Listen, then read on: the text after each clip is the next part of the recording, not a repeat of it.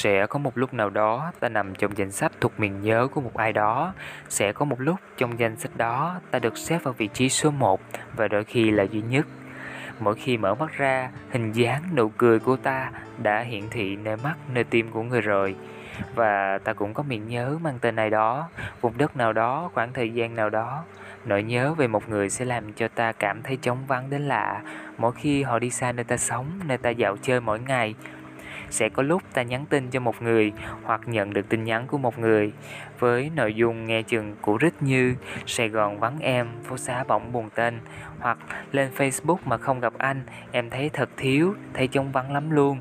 Vậy mà nghe đi nghe lại ta vẫn thích vì ta biết cảm giác nơi người là thiệt, vì ta rất quan trọng đối với họ chứ không phải có cũng được, không có cũng chẳng sao. Nhưng cũng sẽ có lúc ta nhận ra rằng người mà ta nghĩ là họ thương mình nhất lại không thương ta nhiều như ta vẫn tin. Hay có lúc phải đắng cay biết rằng người ta nghĩ sẽ ăn đời ở kiếp với ta, thậm chí không hề thương ta. Và cũng sẽ có lúc ta nhận ra cái người mà ta ghét cay ghét đắng trước đó lại chính là một nửa mà ta đã chối đây chối đẩy đuổi xua và tránh né.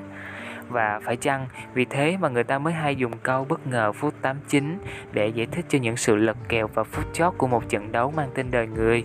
Thôi, thì ta cứ cố hết sức mình và tùy duyên vậy.